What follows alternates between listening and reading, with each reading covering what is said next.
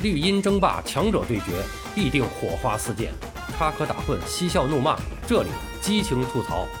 欢迎来到巴多的有声世界，咱们一起聊个球。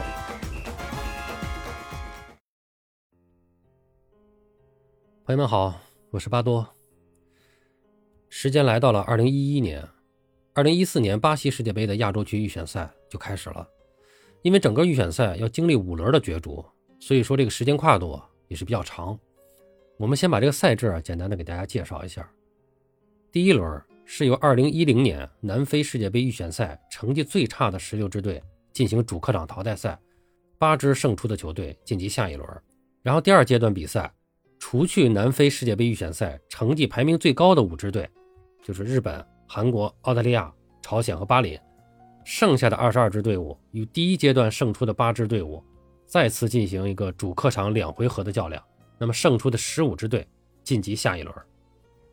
那么第三轮的比赛就是由这个日本、韩国、澳大利亚、朝鲜和巴林队，再加上第二轮胜出的十五支队，一共二十支球队，分为五个小组，每个小组四个队进行主客场双循环比赛。那么小组的前两名晋级下一轮。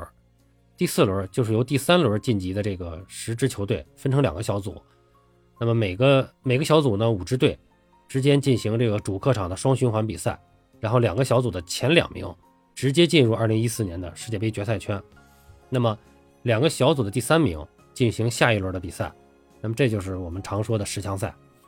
呃，那么第五轮呢是由第四轮的两支小组的第三名球队进行主客场的比赛，然后获胜的队伍与南美洲的第五名来争夺一个决赛圈的名额。哎，整个的一个过程就是这么个状况。那么中国队呢是在第二轮开始参赛。那么就是首先是两回合比分十三比三，哎，这个战胜老挝，进入到亚洲区预选赛的二十强。那么关于这一轮的两回合比赛，还是有必要说一下的。呃，大家听我前面的节目，啊我们在回顾国足冲击世界杯的历史的时候，这个开始啊，我都是主要就介绍最后一轮的比赛。那么主要就介绍就是怎么总是差一步。但是后来呢，就不得不介绍一下小组赛了。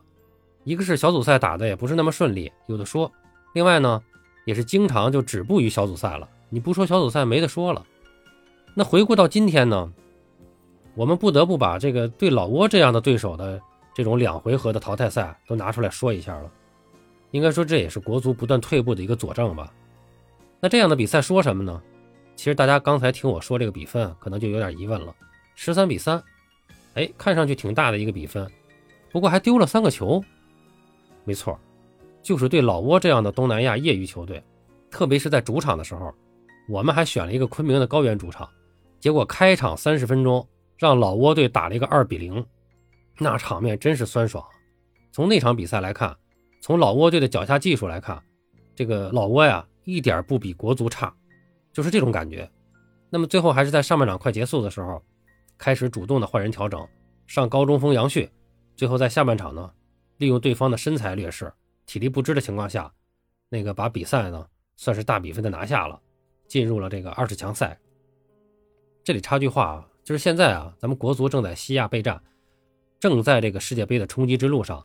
下一场就是对越南，应该说这场比赛比较关键啊。和现在的国足相比，这个越南真不能算弱旅了。看看他们之前两轮比赛的表现，至少技术上可能还比我们要强一些。所以我们一定不要轻敌。千万不要一上来就想把对方打死，一定要把自己的阵型摆好，把防守做好，不要拼脚下，要充分利用身体的优势，把进球的重点放在下半场。对方的体力下降，一定会带来技术能力的下降。那么必要的时候呢，就冲掉就好了，甚至可以适时的考虑这个让什么于大宝啊都上锋线上去冲一冲头球。就还是那句话，不要怕比赛场面难看，赢下比赛才是最重要的。呃，咱们还是回到十年前啊。这个不管怎么样，还是进入了二十强赛。中国分在 A 组，同组的有约旦、伊拉克和新加坡。那么这个分组应该说还是可以的，毕竟每个小组两支队出线。那么除去新加坡，我们只要再干掉约旦就可以了。而且当时的这个伊拉克呀，也不是他最强的时候。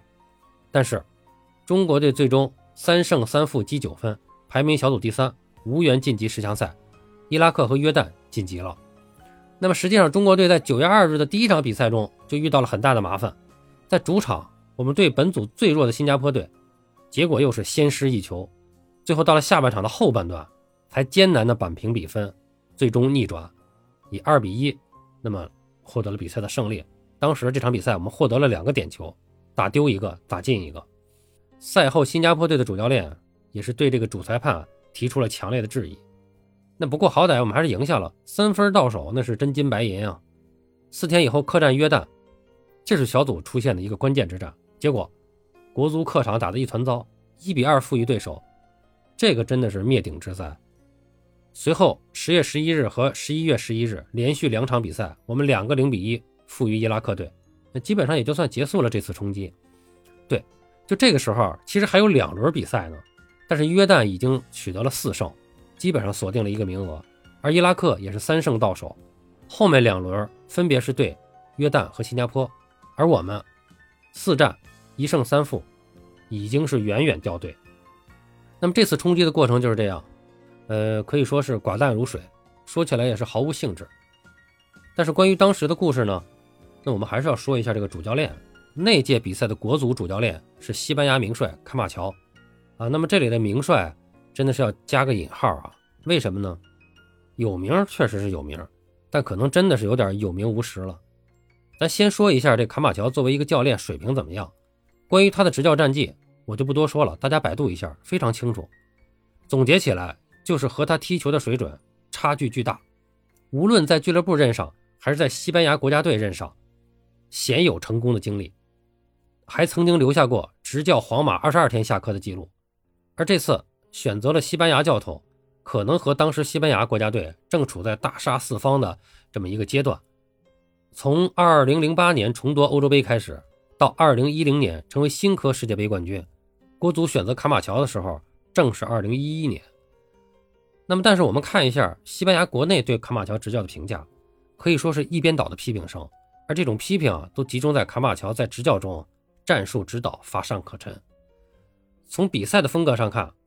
卡马乔喜欢打直接简练的足球，并不喜欢西班牙传统的这种团队配合推进。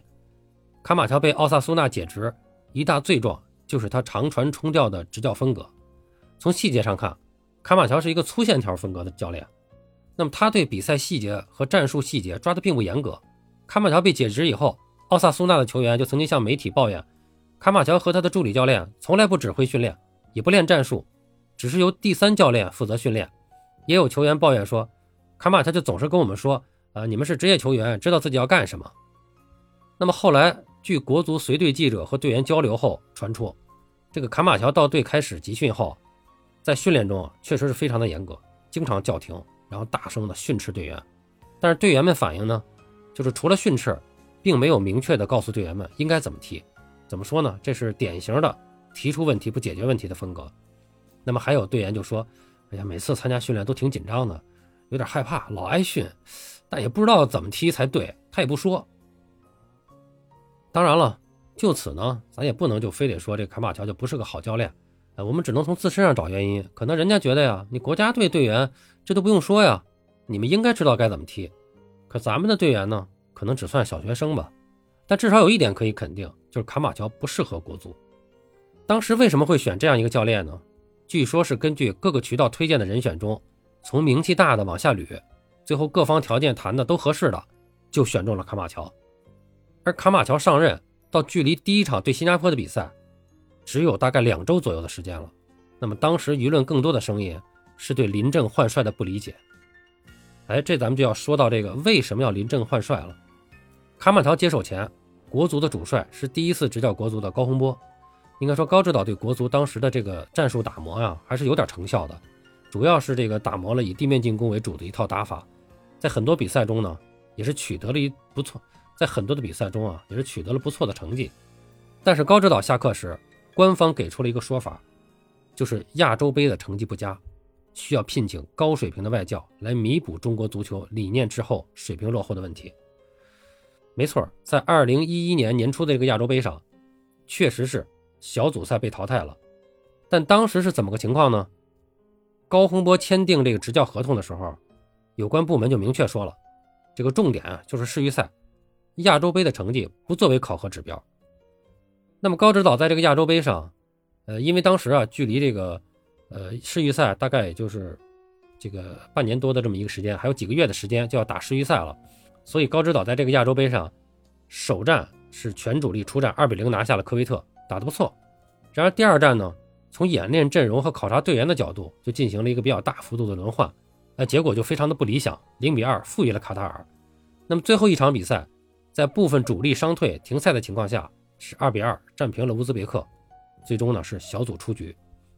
那次亚洲杯结束以后，官方媒体曾经有这样一个点评：虽然最后一场对乌兹别克斯坦的比赛不似四年前那样的窝囊，但若从球队大赛中的进步情况，主帅的临场指挥能力和未来的提升空间等角度来考虑，高洪波在2014年世界杯预选赛之前的这次中考难以及格。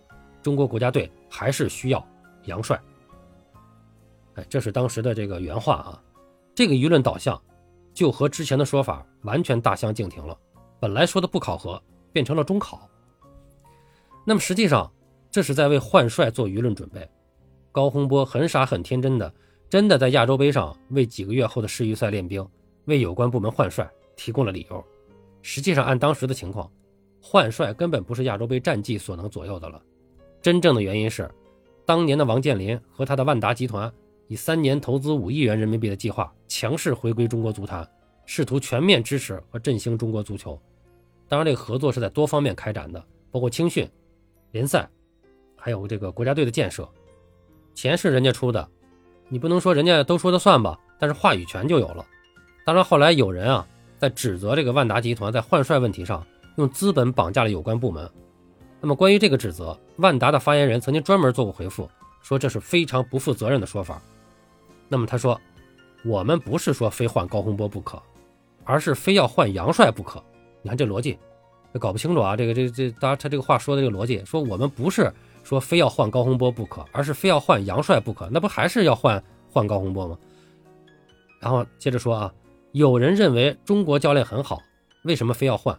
这种说法是不正确的。我们认为中国教练有水平，但水平有限。这个话说的，反正我觉得逻辑有点乱啊。那么在这种情况下，换帅其实早已成为定局。那么结果就是高洪波被以说好的不考核的亚洲杯的成绩不佳为理由换掉了。而世预赛小组赛提前两轮出局的卡马乔并没有下课，因为他是真的没有考核指标。中国队成为最早备战2018年世界杯的球队，而在相当长的一段时间里，国足并没有正式比赛可打。